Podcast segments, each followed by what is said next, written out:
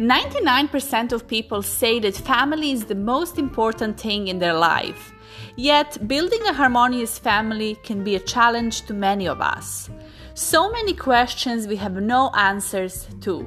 In this podcast, I, Nevena Bajalac, Dubai's number one harmonious family expert and coach, author and speaker, interview parents around the globe so you can hear the real stories, experiences, and struggles parents face. Every guest will, will share with us a unique discovery about parenting, something that nobody told them about.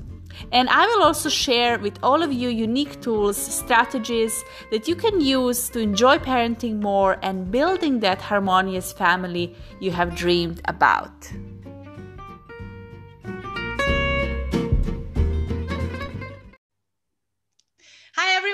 Welcome to the new episode of Building a Harmonious Family with Nevena Bajalac. And today, my guest coming to us from New York. She's originally from Colombia, but in last 20 plus years, she has been in the United States. Her name is Luz Jaramillo or Jaramillo. She's going to correct me here. Uh, it's a Spanish pronunciation, and she's brain and body coach. Um, uh, she has over 20 years of experience as a master social worker. She's certified certified in brain health as a brain health coach. Um, she has a master in NLP, and um, she also worked with with people about uh, when it comes to eating disorders, awareness, stress management, mindfulness. Um, and I'm very excited to have her on this podcast episode today because she's going to share with us uh, how you as a parent can also transform your life, work on your mindset, and reduce your stress. So, Luz, uh, thank you so much for being here. Please correct me how I pronounce your name. Let's no, that. that's exactly how it is. Thank you, Naveen. so tell us a little bit more about your journey. Where were you before you became a parent? Uh, what drove you to become a coach and help people? What is your passion? Um, and uh, and then uh, we, we, we, take it from there. Sure. So thank you first for having me here. Uh, I am originally from Colombia, as you mentioned it. I moved to United States as my passion. That was really one of my dreams. I, as a social worker, I have two options: either to move to another position or to move to United States since I found uh, a good option. So definitely that was like my number one priority. Uh, when I came to United States, I always suffered since I was a kid, and that's one of the maybe topics that we want to discuss today um, with the parents, especially uh, taking care of the kids, is that I grew up with uh, learning difficulties, dyslexia, and ADHD, which I have no clue, never knew about it. Uh, just recently, actually five years ago, with title.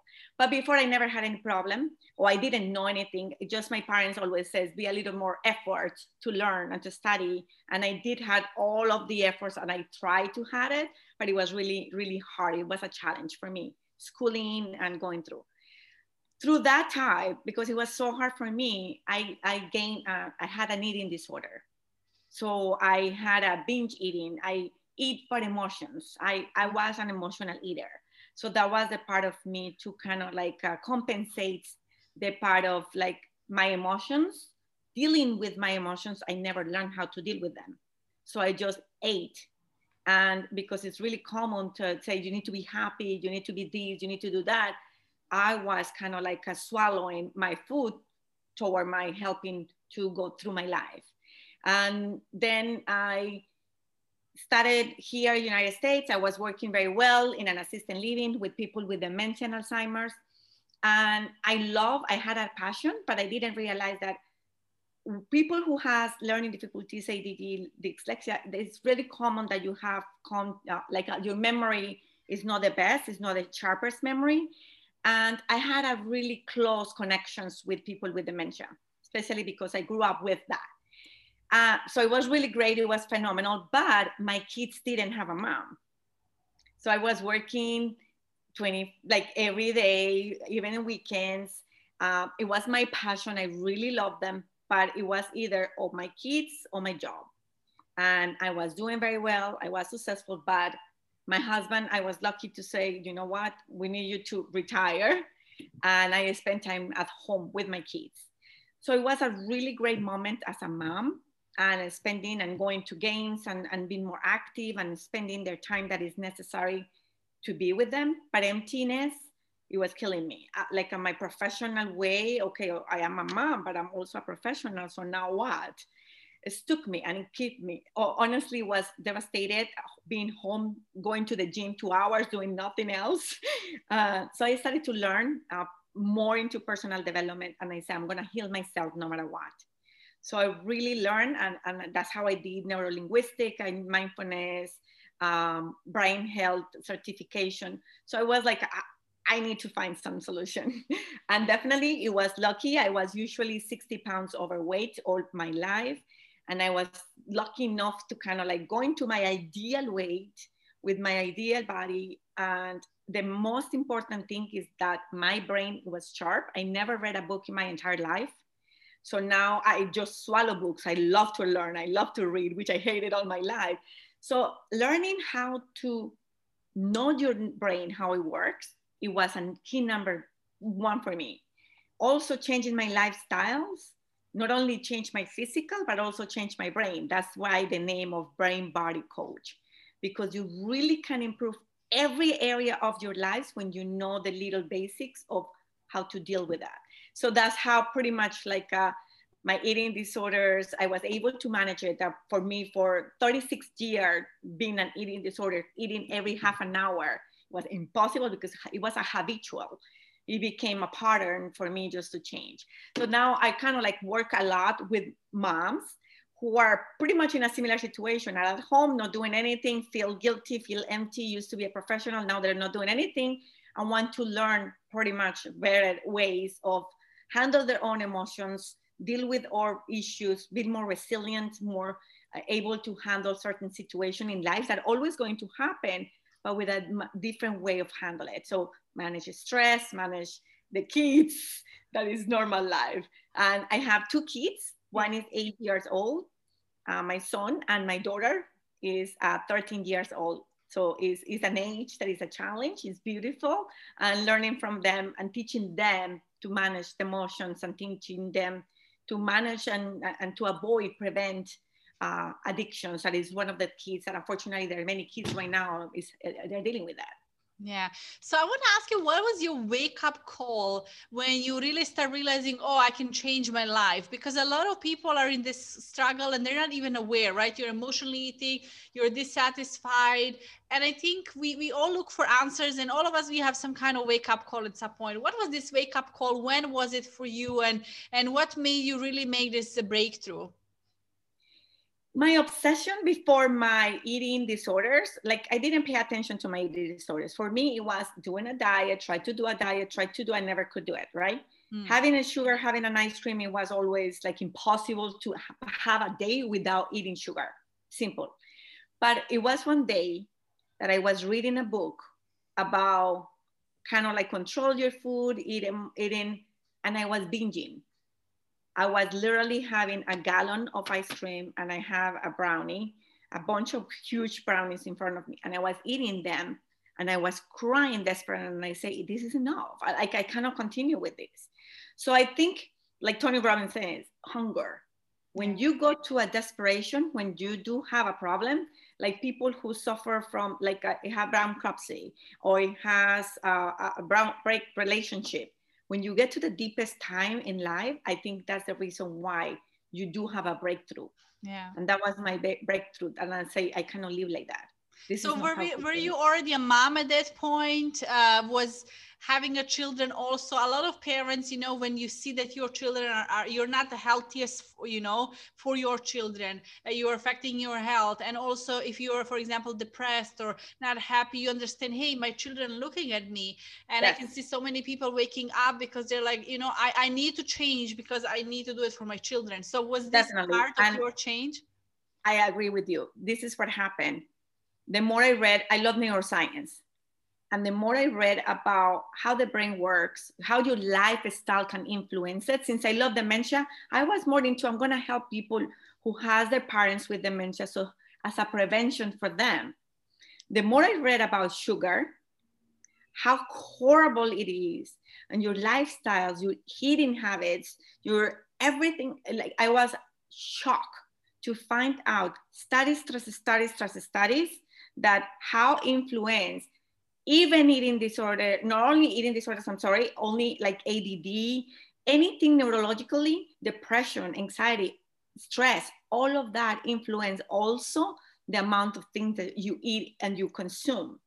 So when I say, okay, what I'm, I don't want to have dementia when I'm older. I don't want my kids to deal with that. I, I was with people who were multimillionaires and they were in an assisted living. So they have all of the money in the world, paying for the care, but they don't have the brain. Nothing was working. They don't remember the kids. So I say, I'm so close to being in that stage if I don't take care of myself. And I don't want my kids to deal with me in that way. So if I can prevent it, I'm gonna do anything I can. So definitely they were my why. They were my challenge. I don't wanna get into that point when I'm older. So that was my prevention. so what would you say? So you said for many years you were not even aware of your eating disorder in a way that you were binge eating. So what is the something that you would say for parents who are maybe in that situation, they're not aware, how they can become aware of it? What are the signs of it? A hundred percent, like especially teenagers. Most of the studies I have, I don't deal with teenagers who has um, mostly all of the all of the typical eating disorders. That's mean bulimia, anorexia, uh, binge eating, and emotional eating. So I never had anorexia, so I don't know because for me it was reverse. I was eating constantly. But there are signs for parents, for example, is to notice it. Like from the time that kids start having their first meal until the next meal, how long it takes. If you are not nourishing enough, we are humans that our brain is decided from the past that they were just having a huge meal and they were just going outside to, to work. Okay. So our brain is not accustomed to kind of like have meals constantly. If you are the one that believe the tradition that your kids have to eat from the beginning and finish the plate and to have it all no matter what, you create you're creating a belief that you must finish the plate no matter what. So if you kind of notice that your kids it has a really really poor appetite and it can last from the morning until the night and without eating that's a sign that okay something is going on in terms of anorexia. And also low self-esteem body image. You look at the mirror constantly take a picture constantly criticizing the body constantly. Those are really signs uh, for me, for example, I hated my body. I was always obsessive with belly flat, that it has to be flat. That was my obsession, nothing else. I don't care about food. I was trying to have diets. Diet is the most critical factor for the health because we restrict certain foods and we don't realize how important they are for our body. Biologically, we cannot change our biology. Simple as that. So if you start restricting certain things, like for example, so simple as the fat, we do have the impression the more fat you eat, the fatter you're going to be. It's totally reversed. 80% of our brain is developed with, with fats, with good fats and water. So we have to hydrate constantly and we have to have good fats, avocado, almonds, nueces, things like that are super important. Proteins with good fat. So the more we start looking at signs for the kids that are restricting, that are taking pictures, that are comparing with others. And unfortunately now with the social media, the numbers are growing up for people with the numbers with more eating disorders, more low self-esteem and less impact. So one of the things is super important is to notice the behaviors, the patterns into your kids and even yourself, because some many, many parents like me, I had no clue that I have any issue. I noticed that I was overeating, and we just call it overeating. When when we tend to the point, okay, how long, how many hours I can last without snacking all day long? That's not normal. Simple. Mm. It's not normal so and uh, yeah so like i always say to parents i think it depends on the cultures but uh, it's just like you said uh, for some parents they're overfeeding. I have been seeing this in the last decade working with families. They're really overfeeding. They believe that health comes with you know the more food you eat the healthier you are. So even with very young children they are forcing children to eat. So i think it's very important that understanding that children do have their own system and sometimes if they're not hungry it's okay. They're not going to starve themselves But we're talking now more here about teenagers, right? And um, and I think where it comes this uh, recognizing who you are and your self-image, and like you said, this influence of social media. So uh, I would I would say like trying to really pay attention of what your children are doing, just observe them, uh, pay attention, and uh, and and try to build healthy habits like healthy eating and also uh, sports, right? So they are in the healthy environment because sports is is very healthy. It's a healthy Super competition. Important. Very important for our health. So, what are some uh, advice that you would give to parents as well to to make sure children are on the right path? The, the, the, routine is super important. We don't believe into uh, the discipline to growing out into, okay, let's make sure that we add in the three macros that are super important during the meal times. Always give them protein, always give them some good fat, and always give them good carbs. So starting with that, they don't start starve themselves when they grow up.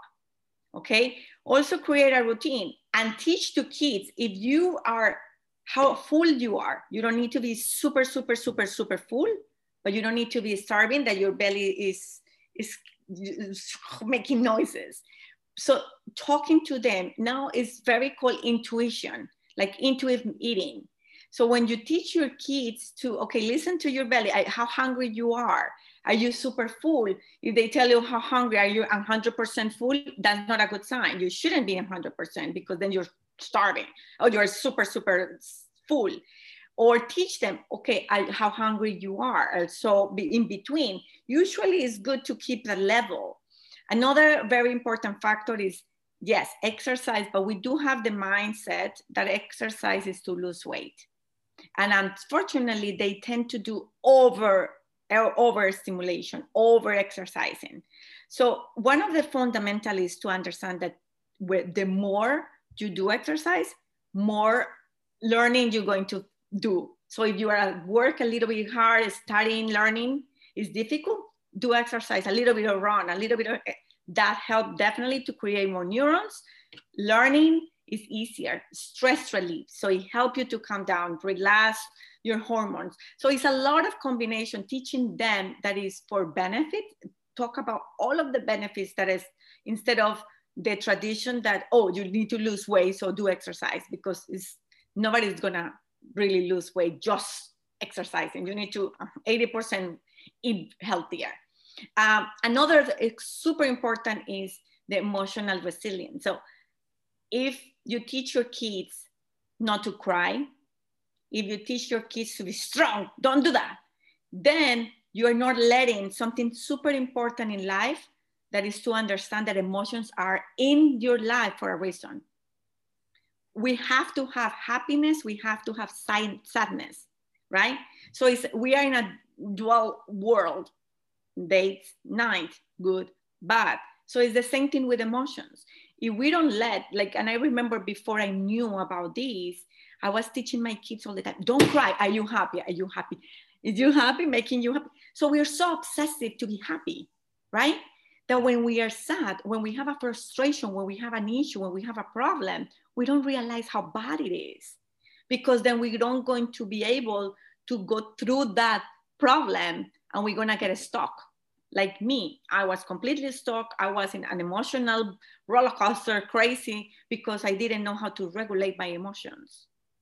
Yeah. So it's to teaching the kids how to manage that emotions are you sad? Okay, I understand. It's okay to be sad. Tell me why are you sad? Or name the emotion because sometimes we just it's truly sad. Sometimes it's more than sad. Sometimes it's frustration. Sometimes you know. So it's talk to your kids about it and let it get it out because sometimes we keep it so much internally that we don't know. Oh, oh, I talk to my kids, try to let me know what you feel. I don't know, have no clue. So it's to get it out. Like it's like a flower when you have the petals. You need to start little by little talking and getting the answer until you deeply find the solution. So then they learn to have a frustration life, a frustration moments, but go through that, not stay stuck and keep in there. Yeah. Wow, there was so many valuable information. I'm gonna I'm gonna listen to this episode myself again, and I'm sure that listeners took so many notes. Um, I hope you did. So tell us, Luz, well, how do you work with people? If anybody's interested to reach out, we have listeners around the world. You're in New York. Uh, where where do you give value? Do you do things online? How they can reach out to you and find you? Yes, I work uh, mainly online. It's, uh, I will say 100% except when I go to the events as a speaker, but normally it's online. So I do coaching programs. I do coach into either people, kids or family members who have ADD, who has no idea even though they have ADD or learning difficulties or dyslexia, how to manage the kids or how to manage themselves. And also people who have emotional eaters who really has been trying for years and years to lose the weight and, and it's been really, really hard for them. And it's a different strategy. It's, it's not the typical take this diet, do it, and that's it, because it don't, doesn't work. And, and there's so many moms as well who, as I say, feel frustrated, feel empty. And I think we eat most of the time for emptiness, for fulfill something. So it's to create something they i'm sure they're capable i'm sure they can really have their entrepreneurship or being able to do something for themselves that make them feel proud. So i work with all of those moms who are looking into something in a solution for themselves or for their kids. Beautiful. and the name of the company is brainbodycoach.com online or, or social media as well Perfect. We're going to make sure we put the links here in this description so everybody can connect with you on social media, go to your website. Thank you, Luz, so much for being my guest. Um, this was such a valuable session, and I'm sure a lot of listeners benefit. Make sure to connect with Luz. And um, I just want to thank you for being here, for listening. Make sure to download this episode, share it with others so they can benefit as well. Post on your stories, tag me, tag Luz, and, um, and, and tell us what do you think think and what was your biggest takeaway. Thank you so much, and I will see you in the next episode.